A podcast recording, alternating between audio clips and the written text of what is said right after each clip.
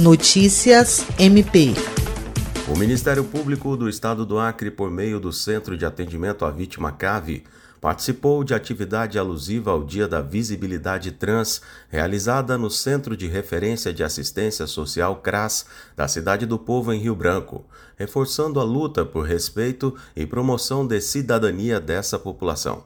A ação foi organizada pelo CRAS local, com apoio da Secretaria Municipal de Assistência Social e Direitos Humanos e da Secretaria de Estado de Assistência Social dos Direitos Humanos e de Políticas para as Mulheres.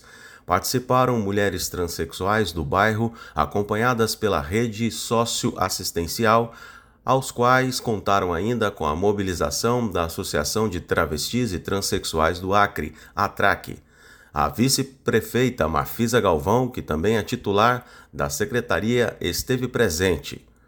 Palestras, palavras de apoio e informações sobre direitos completaram a programação do Dia da Visibilidade Trans.